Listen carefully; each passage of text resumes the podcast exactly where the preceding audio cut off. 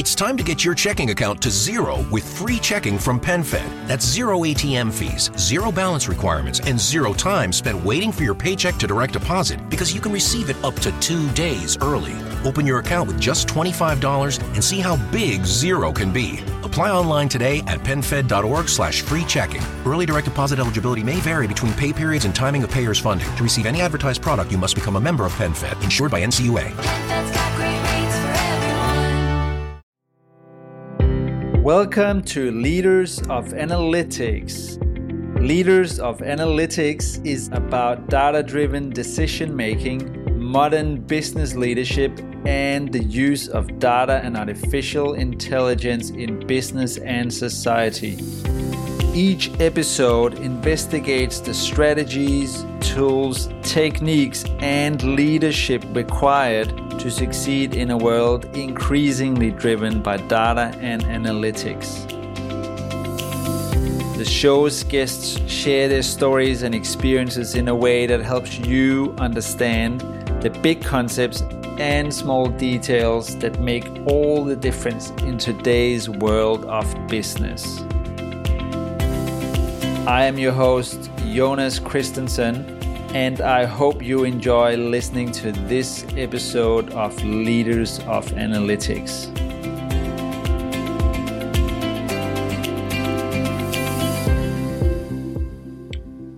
Most of us take for granted that food is always available to us when we need it. Our local supermarkets have shelves stacked with produce from all corners of the world. Rarely do we stop to think that the items in our shopping carts have been on a long journey involving months of work by many people. How does all this food get produced in the first place, reliably, consistently, and to a high standard? How do we combine and utilize scarce resources to feed billions of people around the world every single day? I recently caught up with Serg Masis, to answer these questions and understand how data science is used to optimize food production around the world. Serg is a climate and agronomic data scientist at global agriculture company Syngenta and the author of the book Interpretable Machine Learning with Python.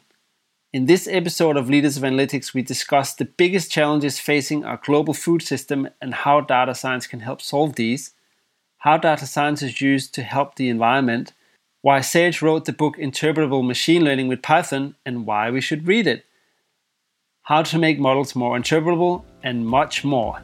Let's get to it. Here's Serg.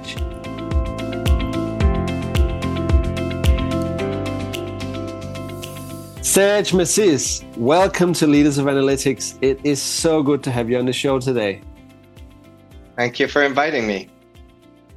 Uh, it is my pleasure altogether. And we have some very interesting topics to talk about today because you are a data scientist in an industry that I think touches everyone every day. And there's lots there to explore in terms of what you do there and, and how you use data science to basically feed all of us. I'm not going to go into the full detail of that because we want to hear it from you. And then you also are an author of the book Interpretable Machine Learning with Python which is a really interesting book that we're also going to hear a little bit about. But we should hear it all from you. So uh, perhaps, Serg, could you start by telling us a little bit about yourself, your career background, and what you do? Sure. My career it's, it's kind of a very long and winding road to data science. There's uh, quite a lot of variety. Of, you know, my colleagues also there's quite a few. So I'm not going to say I'm it's unconventional, but it's certainly different. Like I started in web development because back when I started two decades ago, that was like the, the shiny ball, the same way AI is right now. Everybody wanted to work in web. And so that's where I worked. Plus, it was interesting for me, not because it was popular, but because where all the knowledge of the world kind of converged. And that knowledge has become organized over the years. It can become plentiful. And, and slowly I got into data science because I realized that there was so much I could do with the data. Even as I was working in web development, I realized that there was a time in which there were limitations on the data that was stored in databases and, and how much bandwidth and how big the websites could be and so on. But as those limitations started to be lifted, there was just so much interesting data coming in and being stored long term. Visitor data engagement, how long they were on a web page, and so on and so on. So my foray into data science was first and foremost like through kind of analyzing those metrics, at least professionally. And so I started specializing in that and I started becoming less focused on the building part. In fact, the building part started to be more informed by that data coming in you know how the usage of the websites which is the way it should be i think. You're tailoring the product to the user with the data they provide after all. So i thought that was beautiful the way it would just kind of serve that purpose. So then i just as i said i became less and less interested in that and uh, i created a startup which was a search engine for things to do so events and places the idea behind the search engine was to create spontaneity. So how do you really create spontaneity? And I thought, okay, well, how about you shake your phone and it tells you something quasi random to do? And then something nearby, something practical, and, and you can swipe right and left as you do with many apps these days. And uh, yeah, th- that idea ended up taking me to Boston It was incubated by the Harvard Innovation Labs. Mm, wow. Just to give a bit of context, Serg, what year are we in here? Uh, in so year, tw- year 20 years is uh, when you talk about web, it's literally the, the history of uh, the internet almost. yeah, for sure. Like, let's put it this way I worked as a web designer, web developer for about eight years from like ending like in 2006. And then I, I became somewhat of a manager of web development projects. And then I started to get more into web marketing, analytics, and so on for the following like eight or so years. And so I eventually was like the webmaster of a large uh, poker site. And that was, I felt like I had reached like the pinnacle of what I could do in my field. You know, I was built, I, I was directing the, the web development kind of projects. And at the same time, I was, you know, looking at the analytics and figuring out how to best enhance them. And, you know, there was just so many different things, the marketing end and, and, you know, CRMs and so on. And so, yeah, like that takes me to like 2015. And that's about the time I, I founded my startup. Yeah. So at this time, trying to put your context, your startup into the context of the technological evolution. So uh, people are doing stuff on their phone, and uh, we have iPhone six or something like that at that time. Yeah. Yeah, and I kind of skipped that, but in the process between 2006 and 14, I also got into uh, mobile development. So I learned a lot about mobile development. I worked in a mobile startup. I also freelanced making mobile apps. So I was well versed on that part as well. So I, I took all those skills, the web skills, the mobile skills, the marketing skills, and so on, and I, I channeled all those efforts into this this search engine app. And so I had all the skills. I guess the one skill I didn't have sharpened well enough when I started that was the data science stuff. Of course, I had analyzed and stored large amounts of data, but this was the first time I ever did any machine learning. I had done like logistic regression, but you know, like real, you know, like real challenging algorithms. I hadn't done any k-means or like neural networks or anything like that. So I started working on, on that problem and I realized I needed machine learning. I needed to store data in, in a structured manner. So I started using Cassandra and Mongo and all these things. I started working with geospatial data because it's it's all places and events. So I need to learn more about you know how to store this and how to query it more importantly, and see if a, a point was in a certain like location in a certain radius and so on. So like that was a huge learning experience technically. I must say you, you didn't start with the most simple data problem, data science problem you could start with. No, no, not at all. But that's what I wanted to do. I I felt like all these mobile apps were trying to solve a problem, which was let's get people to the events that they're interested in or the places they're interested in and so on. But they're missing out on spontaneity. That was the premise of all this because the thing is like not, if you open an app and then a person next to you opened the app, they would get the same list, either sorted by price or sorted by rating or whatnot. there was no difference there. And you, you two are two, two different people. So how do we create that in a digital era? You know, that, that idea that you're just walking down the road and you happen to find something and you know nothing about it the way it used to be. You know, you would stumble upon a restaurant, you didn't know what rating it had. And then it happened to be like the best experience. And I think that idea of expectations kind of trumps the enjoyment. Because when you spend a lot of time doing something, you heighten the expectations. So you spend a lot of time optimizing a certain thing, uh, a certain like a activity. You your expectations become higher, and therefore any little thing that happens is a letdown. So that was also part of the philosophy. My co-founders are neuroscientists, so that was like an important part of the offering. We're, we're trying to make decision making easier and kind of countering all these things that actually lessen the enjoyment of our leisure time. So then you have this app, and you're not doing that anymore because you're you're now no. a full-time data scientist somewhere else. So how did you end up then moving away from that and, and becoming well, it's simple. Like what happened was the idea, I still think it was a great idea, but the timing was off. Maybe it was ahead of time in some ways, but it was certainly behind time in terms of funding because like what investors would tell us after a pitch, you know, is that they love the pitch and, and they liked the idea, but they would have invested it two years before when they were investing in this kind of idea.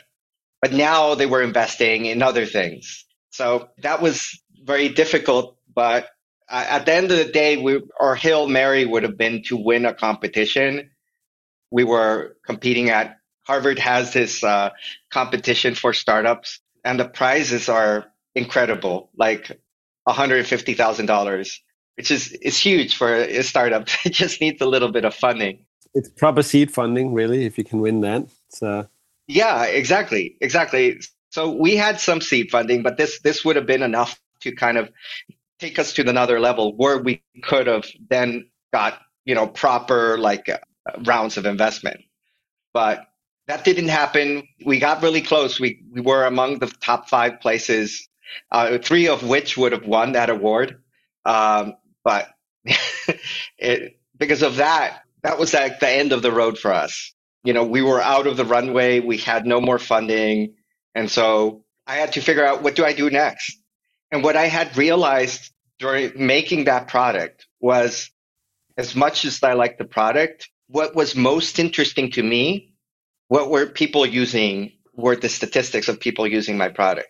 You know, that's, and in fact, it was annoying because since we had such limited funding, we couldn't afford to hire other developers to fix bugs and so on. So I had a list of bug fixes, huge, you know, like, and it annoyed me because it was like, okay, I'll, I'll take care of the most important stuff and this other stuff, these freak bugs, I'm, I'm going to get to it later because to me, it was far more important to look at the statistics and, and to see how people were engaging with the app and, you know, other things, you know, what their opinion of it, their comments, analyzing it, you know, so many different things that I was more interested in. And I realized, well, that should be what I do next. I should commit to this field instead of defining, because I had defined myself all those years as a builder. But at the end of the day, my heart wasn't in it as much. The products I wanted to build had more to do with the data than when, you know, like a, an end user per se, you know, so I felt like, yeah, and I should do this. So I start to look for schools to study. And I do as I usually do with my decision making. I pull out, you know, at the very least, I pull out a spreadsheet and I start to rank things. And, you know, so I looked into cities, places, potential salaries, you know, like all sorts of things, all data, put it there, kind of rank it, sort it, put a weighted like index on each one and then realize, okay, I should apply to these top schools, these, these 10 schools. So that's what I did. I got accepted by a few. I went to one in Chicago. That's how I really committed to data science. Great story. And you're highlighting something, or maybe you're not highlighting it, but this is what I'm picking out of it at least. I've had a similar journey, and startups actually have this hidden benefit that they really teach us a lot about ourselves, whether we succeed or not. In the success here measured in the monetary sense of did we become multimillionaires or not, but they actually they teach us a lot about ourselves. And you often see people finding what they really, really, really want to do out of that process because you you're forced out of uh, your comfort zone a lot. And I, I had a few years ago a, a startup in, in a in kind of a similar situation where we'd worked on it. Uh, my brother-in-law and I had founded it, and we had worked on it for a few years. And we were sort of looking at getting funding, and we got some investment. But then over time, we, we ran out of steam. We ended up selling that business to someone else. It's still there. But the point was, I found out that I really didn't want to do that for the long term. I actually wanted to go to data science, which I'd worked in in the past, and I found myself through that. My brother-in-law found out that the content we were creating, this, this was a marketplace for cycling products, the content we were creating around cycling products and the cycling scene, he loved doing that. So he's become a, a cycling coach and a, a professional YouTuber out of that. So he's found a completely different direction. So the business was not that successful in that sense of it didn't become a a multi-million dollar success and we didn't get a, a big house at the front the, of the beach and all that stuff but we did find ourselves. And this is kind of what i'm hearing from you as well that you've really taken this this journey and you've actually found a really happy place. Uh, is that fair to say? Yeah definitely. Uh, it was a huge learning experience. I think i wouldn't be here if it wasn't for that literally. Not only in data science but i probably wouldn't be speaking to you because i was like super shy. You know even though i had all this career behind me I was no like stranger to speaking in boardrooms and CEOs. Even though that was my case, I was still really shy and I was afraid of speaking in crowds and, you know, putting myself out there for lack of a better word. And the startup forced me to do that. I think there was probably no better way of doing it because if you're not selling your product, nobody will for you. It's really bare bones in that sense. So I found myself in the street pretty much you know with a table kind of giving out flyers and talking to people about it. And and not only investors because you have to have people trying your product. So i had never done something that bold i think in my life. Even though i thought i was bold i just was like the introvert's version of what bold is you know which is i'm going to be bold from my computer or something of that nature yeah, absolutely, and that's we we do seek comfort uh, naturally with these things, so we do tend to trend towards somewhere else, and we have to actually pull ourselves out of that, especially when it's a startup, because you are typically you might like being the data scientist, but you're also the marketing manager, you're the CEO, you're the CFO, you're the people and culture person, and the webmaster, and all the roles all combined, they're all there. Just it's one person rather than a thousand doing it and it forces us to do that step out of our comfort zone. Okay serg so now uh, if we fast forward to today you are a data scientist at a company called syngenta. Could you tell us about that company and what you do there? Okay syngenta is a large agribusiness company. Like the products many companies of their nature do. They sell like chemicals to spray on the ground, herbicide, pesticides, insecticides. Also, they sell seeds. That's the core of the business. They've been doing that for a long time. They're based out of Europe, so they kind of follow very strict European standards for all those things.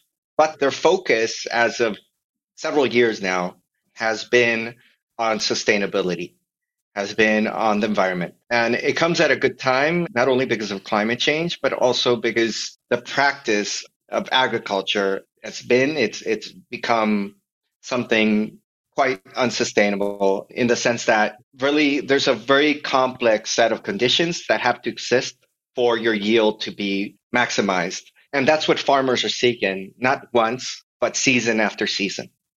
So it's really tough to keep up with that as people also increase their needs. You know, like there's more and more people, and among those people, more and more are seeking the same kind of foods and the same level of quality that exists throughout the West. right? So like a lot of what we consider staples, like soy, wheat, corn, sunflower oil, a lot of these things, uh, these commodities are, as proven by this conflict in Russia and Ukraine, not only important, but existentially important for countries. They're resources that are relied on for the livelihoods of billions of people.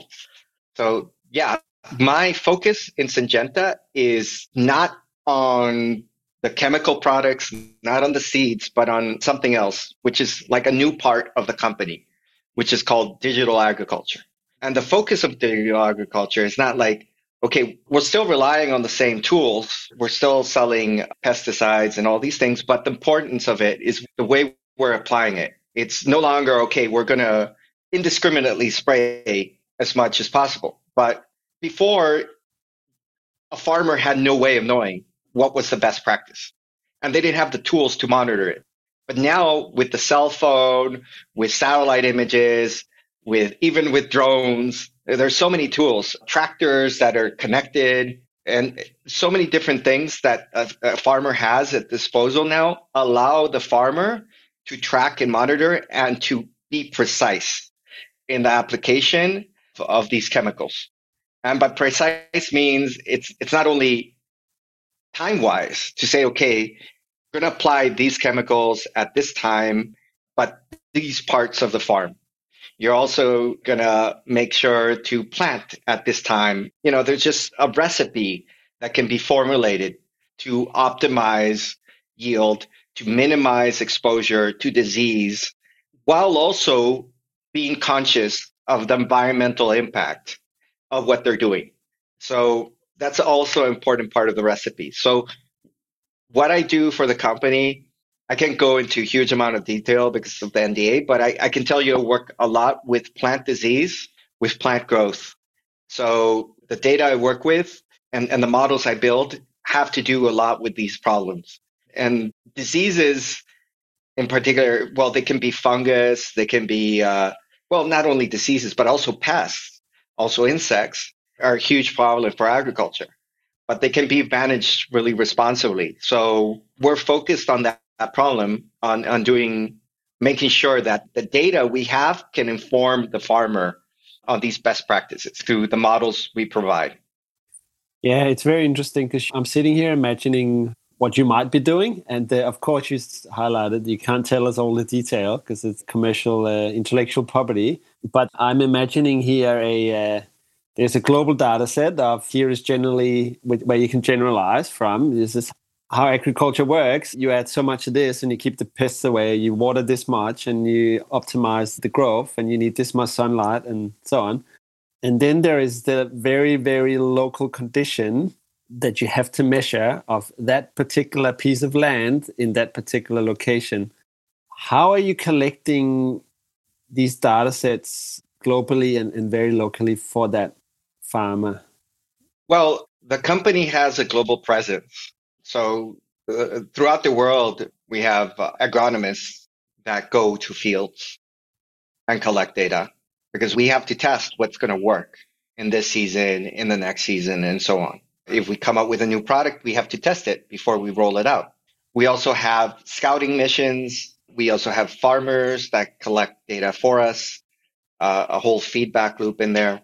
So we collect data that way and it's getting more and more precise because now, like, while it used to be that someone would go out and say, okay, from, you know, give us the condition of the ground is excellent or good or great. Now you can actually put an equipment and measure like the pH of the ground, uh, the salinity, uh, so many different things. We can figure out exactly also what kind of composition the ground has, which is super important because what the soil has is the livelihood of that farm.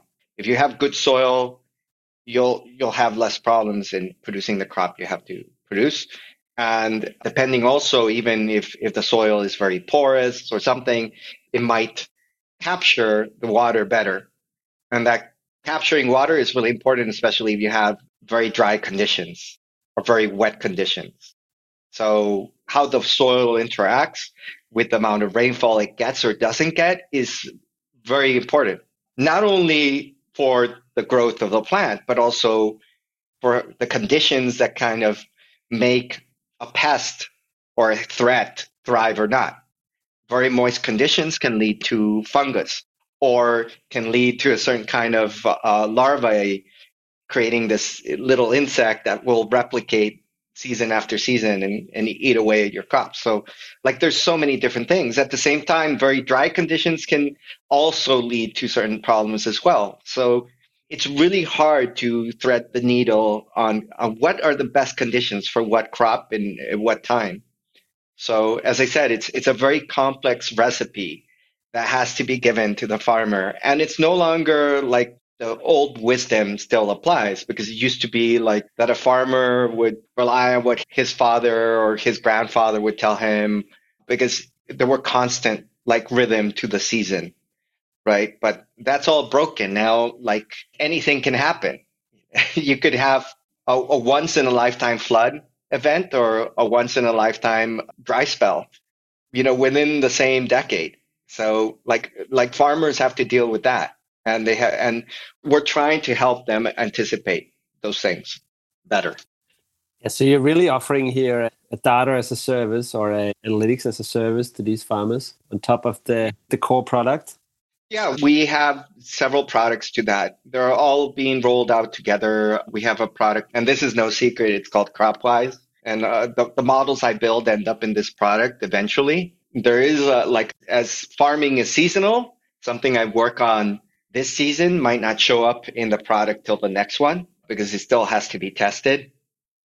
Yeah, I can imagine you. It, it takes years to sometimes roll these things out because you you got to pay attention to those seasons and, and have a at least one season of tests before the the application the year after. So you you can quickly uh, add a couple of years there. So this is a very fascinating topic, and it actually touches all of us because we all have to eat every day to stay alive. So it's pretty critical in that sense. What are the biggest challenges that is facing our global food system, um, and how do you see data science helping to solve some of these things? Well, there are several. There's uh, climate change, of course. There's poor land management as well. Like some of the most fertile soils in the world are used for urban development or at the same time other lands that are that are used to that are useful to protect the lands that are fertile like are being developed on or were mismanaged so you have cases of deltas that were drained you know and so now other lands become flooded because of that. So you have a lot, lot of cases like that.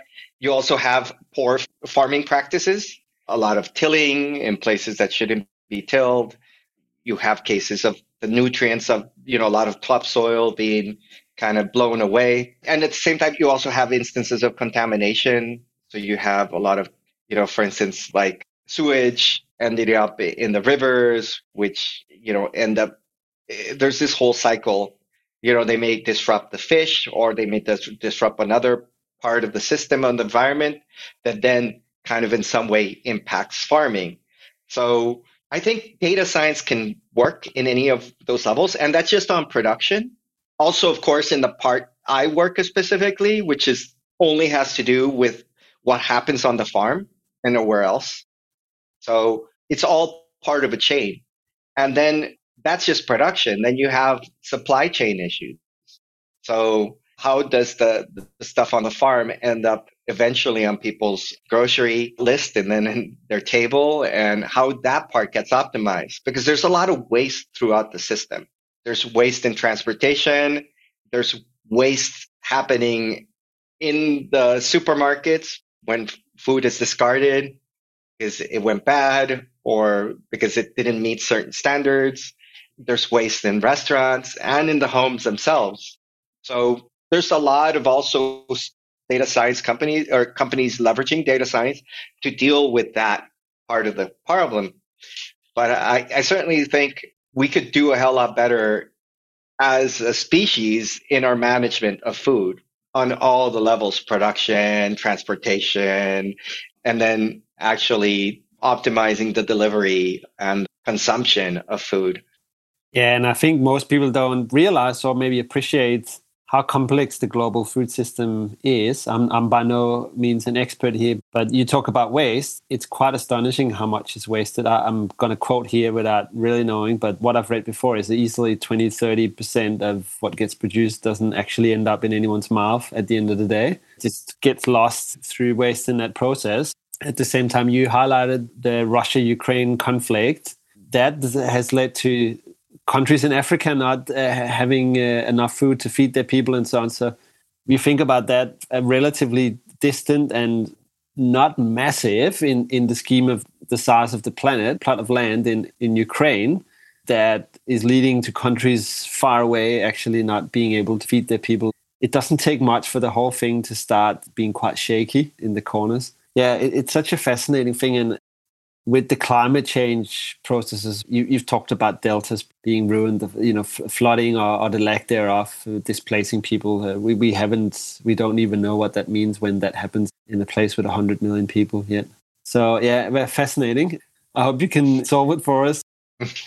no, I'm just tackling a small part of that problem.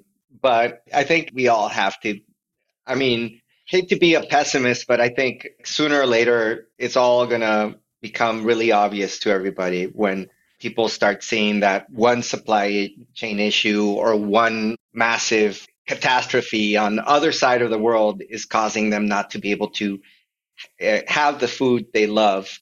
And so these disruptions, I think, are going to become more and more common. I think in a way it's it's a good thing because I think people are going to be more conscious of where this food comes from and what we need to do to actually mitigate these problems because it can't be all in the hands of people like me or the farmers.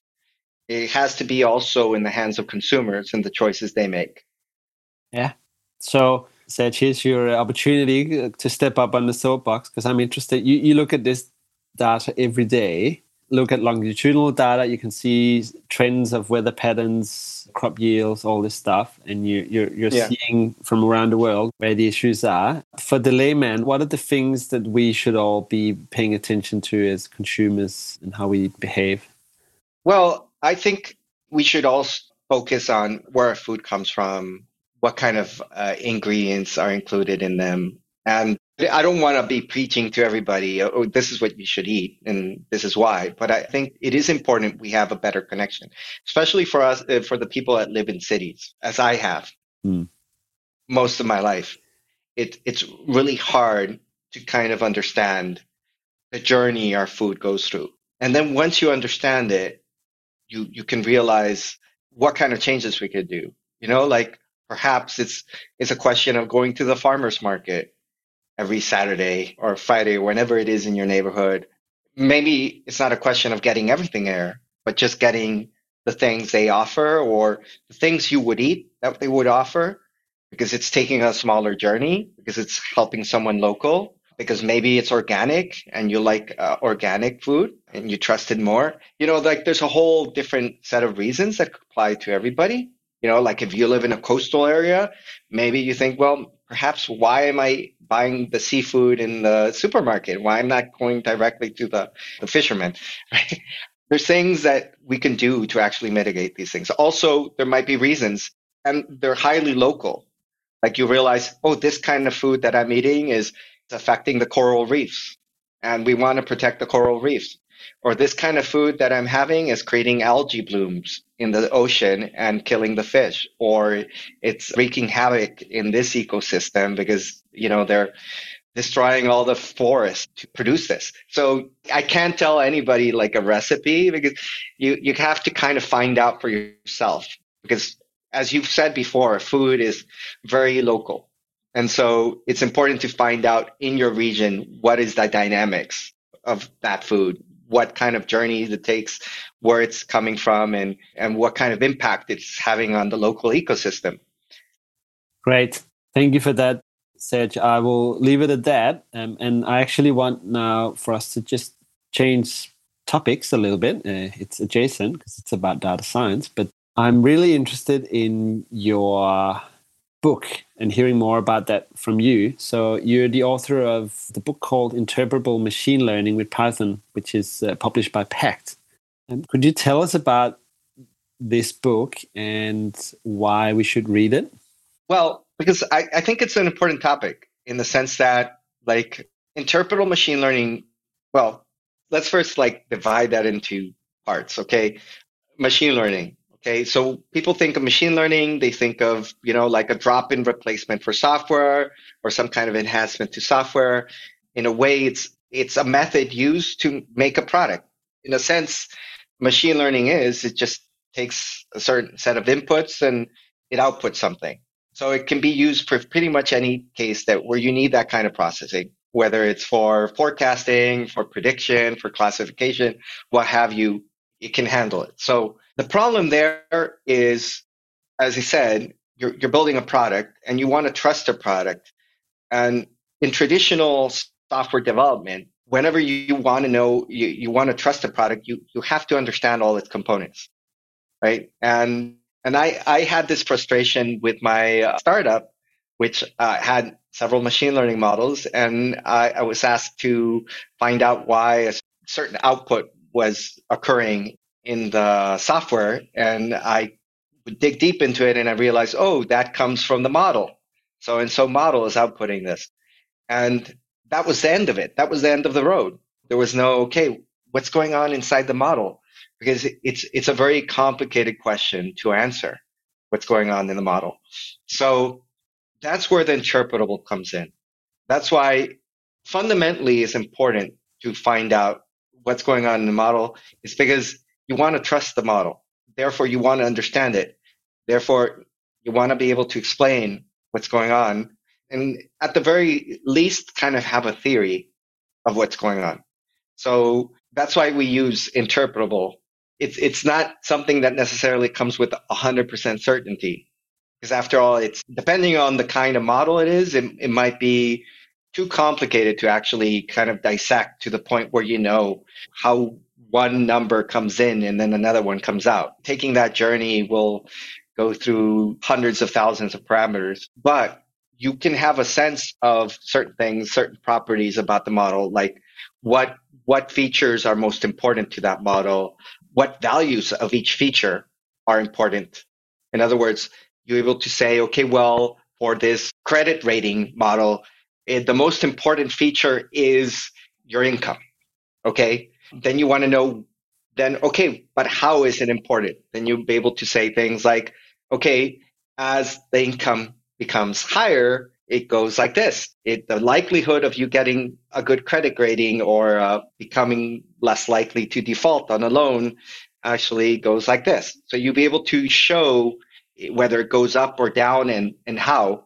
That's another property you can explain. You can also explain how it interacts with other features so for instance, in this hypothetical credit rating model, you can say, well, income is important, but also collateral. So as both interact in a certain way, like one what might enhance the other, or there might be cases in which a feature actually counters the other. In other words, they one may increase the likelihood of of default, and another one might decrease it, but they act in tandem. So you might want to know that for a number of reasons you might want to know that so you perhaps can engineer a feature because it's doing something it's not supposed to, or you might want to remove outliers from the training set because you realize, oh, this doesn't make sense. It's counterintuitive. So you might want to do something to improve it. So it also serves that purpose. It's not just, okay, understand, understanding the model, but once you understand the model well enough, just as the word debug suggests for software development, you can also do the same with models. You can realize, oh, maybe I can improve it. And there's a whole set of tools you can use to improve models based on those understandings, whether it's uh, bias mitigation, monotonic constraints, ro- adversarial robustness. There's so many different tools you can use to actually improve a model beyond what traditionally is seen as improving a model, which is okay, let's just make the model more, accurate because accuracy is not everything. After all, you can have a model predict for the wrong reasons. And so you have to be careful of why it's predicting something because it might throw you completely off. So I don't know. Did that answer your question? I think it did. And there really is an underline under the words interpretable in the title, interpretable machine learning. And I think one of the best ways to explain to people as in why should they care about machine learning models being interpretable is to maybe talk about how much machine learning models actually run our day to day without us even maybe appreciating that if we assume that there are some different types of listeners here listening to our conversation so there will be people who are actively involved in building models. There will be people who are uh, actively involved in, in using that output in a business sense.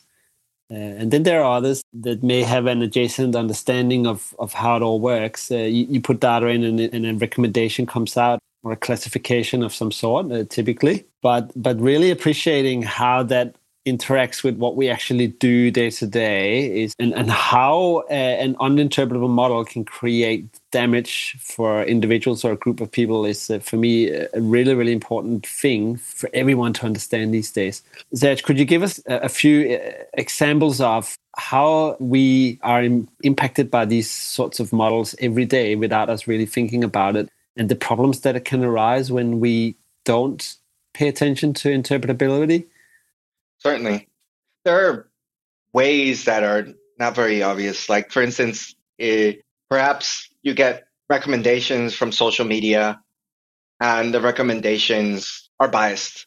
Like, they're taking pieces of information about you that may be wrong, or they're, they're making certain assumptions. And the model's just predicting on them because it's trained on it. So it might also favor certain groups like for instance, like we were talking earlier about my startup and how it was in the places and event space, if you will. And you got products like, for instance, Yelp. Uh, it might recommend you the same set of restaurants because they happen to be on a well trafficked street. So they become better known because of that. That, in a sense, is, is a bias by itself. There's nothing inherently better about that street than the one right behind it, except it's on a well trafficked area. So that may not be a lot of biases. They come from the data. They're not okay. The model is in, inherently bad, or you know, it's inherently biased. It just has a way of amplifying bias. So the first step into looking into bias is, is tracing it back to the data and the data generation process. So how was that data collected? Was it manually entered? Is there some way of actually tampering with it? Like, for instance, in this case of Yelp, yes, there is. People can tamper with ratings. They do it all the time. so, I mean, there's a whole set of things that you have to think about in that case. And another example of ways bias affect us, and I, I think I alluded to it earlier, was credit ratings. A lot of things that we do in day to day, at least here in the US, is impacted by credit ratings. How much limit you have on your credit card, what kind of housing you have access to. If an employer accepts you or not, they might look into your credit rating. So these are also algorithms. A lot of them are informed or misinformed by data they have from us. And we have no access, direct access to this data often. So yeah, those are two examples I can think of of how machine learning is used and can impact us. There's depending on where you are, it could impact you in other ways. There's even machine learning being used in supermarkets these days. The the way they're they have cameras and they're looking at you, making sure that you don't steal anything. There are cases in which certainly could happen that there's a false positive. and then you find yourself in an uncomfortable situation where a supermarket guard is chasing after you so these things we have to be really careful, whether it's it's for fairness, for safety, how the models are deployed. It can have an impact. Oh, another more recent example has to do with real estate. Zillow recently had to fire a large portion of their workforce because they took a model that was designed for one purpose and they repurposed it to them play monopoly with their own money and it didn't go well because it turns out their model wasn't designed for that. So that's another important thing. You know, like when you build a model, you build it with a purpose. And unless you kind of make sure that everybody understands that's the purpose of that model and that it should not be used outside of that scope, no matter what, it wasn't trained on the right data because you don't have the the, the level of confidence it can do anything else but it, what it was designed to do, then it, it should be clearly understood, even by people in the executive level, that it has limitations. But when you don't really be forceful about these limitations that models have, then it can lead to this selflessness that can actually impact a large amount of people that will lose their jobs as a result of it. Yeah, and there are literally hundreds of examples of how machine learning are impacting us in big or small ways throughout every day. Most listeners on this podcast will have used the, the internet to find it, and that's probably been served up by an algorithm. They might have gone and found it on LinkedIn. They might have Googled something and this came up. Mm-hmm. And the the result of that is not necessarily that this is the best podcast in the world or the worst, but typically just because of the algorithm deciding that for their search term this was this was it, or in the case of a social media feed that because of some affiliation with you or me or someone else that this was the right thing to serve up, and that leaves chance out of the picture in some sense, right? Uh, like you talked about your your startup that was trying to create serendipitous moments or sort of quasi happenstance moments but they actually we have less and less of those because we're being more and more fed what an algorithm thinks we we should have and you know the the the example that i often think of is you have some problem physical problem and you have aches and pains or a cough or something and you google those things and what comes up is almost the full diagnosis of what someone might have when they do that but actually that doesn't mean it's the right diagnosis. It means whichever website had the best search engine optimization for those particular sets of, ailments will come up at the top, right? So that doesn't mean you're getting the right thing to diagnosis. And typically you go to the doctor and it's something else. Don't worry, you, you, you're not going to die, even though the internet tells you that. But I think that that's an example of where we're actually relying on all these algorithms every day. We're Googling things all the time. And it's an algorithm doing it as a small example. You talked about supermarkets, how things that are placed in the supermarket may uh, be algorithmically designed, what's on the top shelf and the bottom shelf, and fix what you buy. It's, it's fascinating and a little bit daunting and scary for all of us. But I think also it puts responsibility on the people who build those. They actually have a design responsibility here, right? which I think is kind of why, why this book is so important and this topic is so important we're responsible as data scientists for actually putting this stuff into the world. We're the mechanics that make or break people's uh, lives and livelihoods with this stuff. Maybe that's not always appreciated. Totally agree with what you said. I think something that not only machine learning practitioners, but all people working with algorithms fail to kind of consider is the human aspect, how humans are biased. So you just said something, of people searching for their ailments, and the first thing they come up with is perhaps, you know, like the worst case scenario, like you have cancer or something like that. And that feeds into our confirmation bias, right? If that's what we were fearing the most, we'll, we'll be convinced that's what we're going to get, right? So we don't consider those things. It's, it's almost like there's also this use case of this criminal recidivism uh, algorithm that was used in the US called COMPAS. And I have it in my book. I discuss it. And what like the algorithm fails to consider is that judges, they're more prone, like if you give them three options, this person is high likelihood to recidivism, person is medium, and this is low, they're more likely to take the medium and consider it to be high. So it's almost useless to have the medium. Or if you're going to consider scales, have different scales because if you have a scale from one to 10, depending on the judge, they might value a five close to a 10 or something of that nature. So it's, it's really hard to come up with something that doesn't feed into our bias because you have to consider under what conditions we're making those decisions. Because whether it's a judge or yourself, everybody's prone to these things and just falling down a rabbit hole where we're interpreting what a model gives us and whether it's in a search engine or algorithm we use at work, we might not make the decision that is optimal according to the model, right? Because the way we interpret the data that's given to us.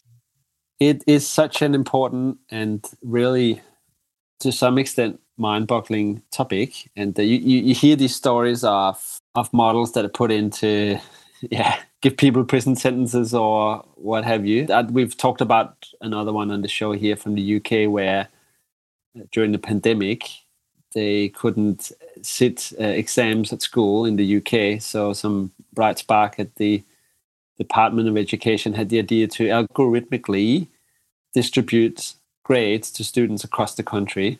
And guess what? People from lower socioeconomic areas got lower grades because that's how it had been and some people who had these particular attributes got a lower grade than someone who had someone else uh, had some other attribute uh, because that's statistically uh, how it typically plays out. But for the individual that's of course highly highly unfair because you are a an average human you're going to get an average grade uh, even though that doesn't tell you anything about the actual ability of that person. Uh, it got pulled back rolled back and lots of people got out of a job from that and you can you can sit here and cringe, but this shows you how dangerous this stuff is, and it's sort of bubbling under the surface every day. And and we have a real responsibility for for taking it very seriously as people who deal with this stuff. Hi there, dear listener. I just want to quickly let you know that I have recently published a book with six other authors called Demystifying AI for the Enterprise, a playbook for digital transformation. If you'd like to learn more about the book, then head over to www.leadersofanalytics.com/ai. Now back to the show. So, how does one make models more interpretable? What are the dimensions we should consider on this topic? Well, there's the obvious one is model selection. You can use models that are more interpretable, you know, from a intrinsically interpretable, I say. And by that, I mean like the simpler the model, the easier it is to you to explain how it works and, you know, how it's arriving to a decision. So like these days, there's plenty of models that are perform almost or just as well as the most complex models, but are, are easier to kind of uh, interpret. So the other dimension is how many features. So like uh, there's when you have a very model centric view, you're just like throw whatever you have into the model and it's going to make sense of it. It doesn't really matter if it has 100 useless features, if it has the 10 that it actually is going to use. But the reality is that these 100 useless features create a lot of noise. They actually confuse the model. And even though it uses them less, it still uses them still thinks there's something of value there. So something that you can realize very quickly with a lot of these models is that the more you simplify the inputs, the more reliable or more generalizable the outcome will be. So in this case, less is more. so it serves well to be minimalistic. So you can either arrive to the same outcome through regularization or through feature selection. I recommend feature selection because really no point in having much more than the model needs. And this applies just as much to tabular as it does to other domains. So the equivalent for NLP is okay, well, if there's no value in having stop words, remove the stop words. If there's no value in having the ends of words, then do stemming, you know, like there's so many ways we can actually simplify our problem if we only give the model what it needs with images, you have the same. You could also simplify it by removing the colors. If the colors aren't useful, then remove them. If the background isn't useful, then remove it. Like there's so much you can do. As for what other things can be done to make it interpretable, there's a lot more in the model itself. That once, like, say, you realize, okay, well, I'm going to use an ensemble decision tree like um, XGBoost. You can say, well, I have to use XGBoost because I get the best results. But I'm still getting like counterintuitive stuff. So what if I constrain the model?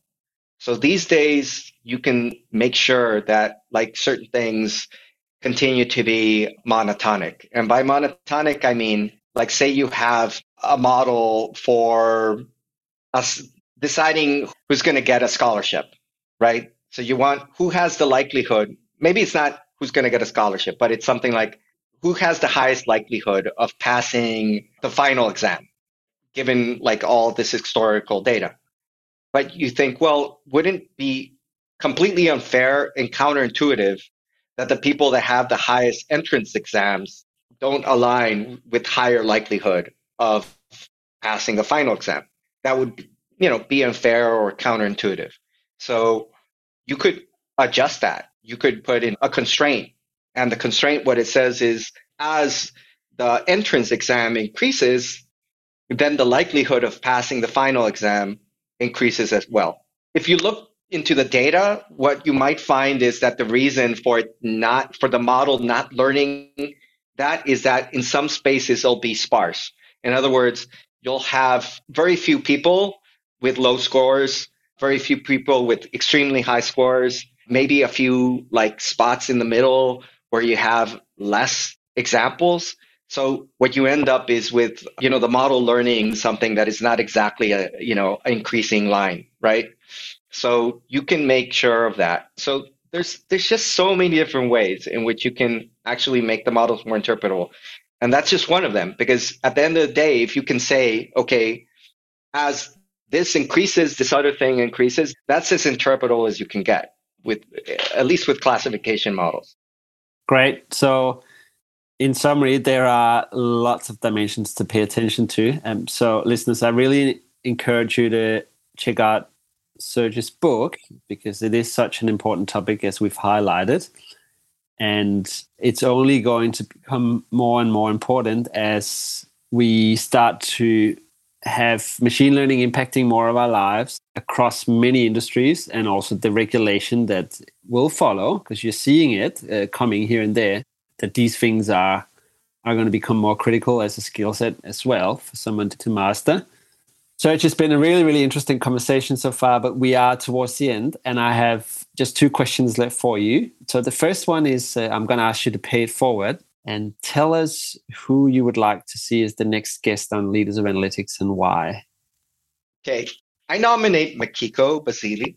She's a rock star. There's pretty much no other word for it in the ML ops, ML engineering space. I think it's a very important space. It's one myself. I think it's super important, but it's not my cup of tea because it is really complex, but it's really important. There's just so many things to consider in that space for deploying models, for maintaining them, for observability. There's just so many different details. Mm-hmm. Mikiko is a wealth of knowledge in that space. And she has a super interesting background. I think just the way she went from social sciences into data science, it's, it's a very interesting story. And I think your listeners would enjoy that as well. Great suggestion. Thank you. And Mikiko will definitely be hearing from me. So, last question, Serg, where can people find out more about you and get a hold of your content? I'm on LinkedIn and I'm also on Twitter. I think I'm the only person with my name in both, so shouldn't be hard to find me there. Also, if you go to serg.ai, S-E-R-G.ai, that's like my personal website you'll find like a blog there and, and more details about me there as well. And yeah, also my book is on Amazon. You can also search me there. I, I don't think there's another one of me there. So if you search my name, you'll find my book there. That's how you can find me. That's great, Serg. And I will put all that in the show notes for you listeners so you can check it out there as well. Serg Masis, thank you so much for being on Leaders of Analytics today. It has been really, really interesting to learn about quite a few topics. So we covered uh, your entrepreneurial journey. You taught us a bit about how someone might find their entry into data science in a roundabout way. We've learned about agriculture and the science behind that that's uh, becoming in, increasingly complex and how important that is and then also about your book it's been a, a big tour of different topics and i really thank you for your contribution to the data science community in general, because you are someone who produces a lot of content and also uh, in book and written form and also video uh, I've seen uh, online. So thank you for that and uh, all the best for your future journey ahead. Thank you.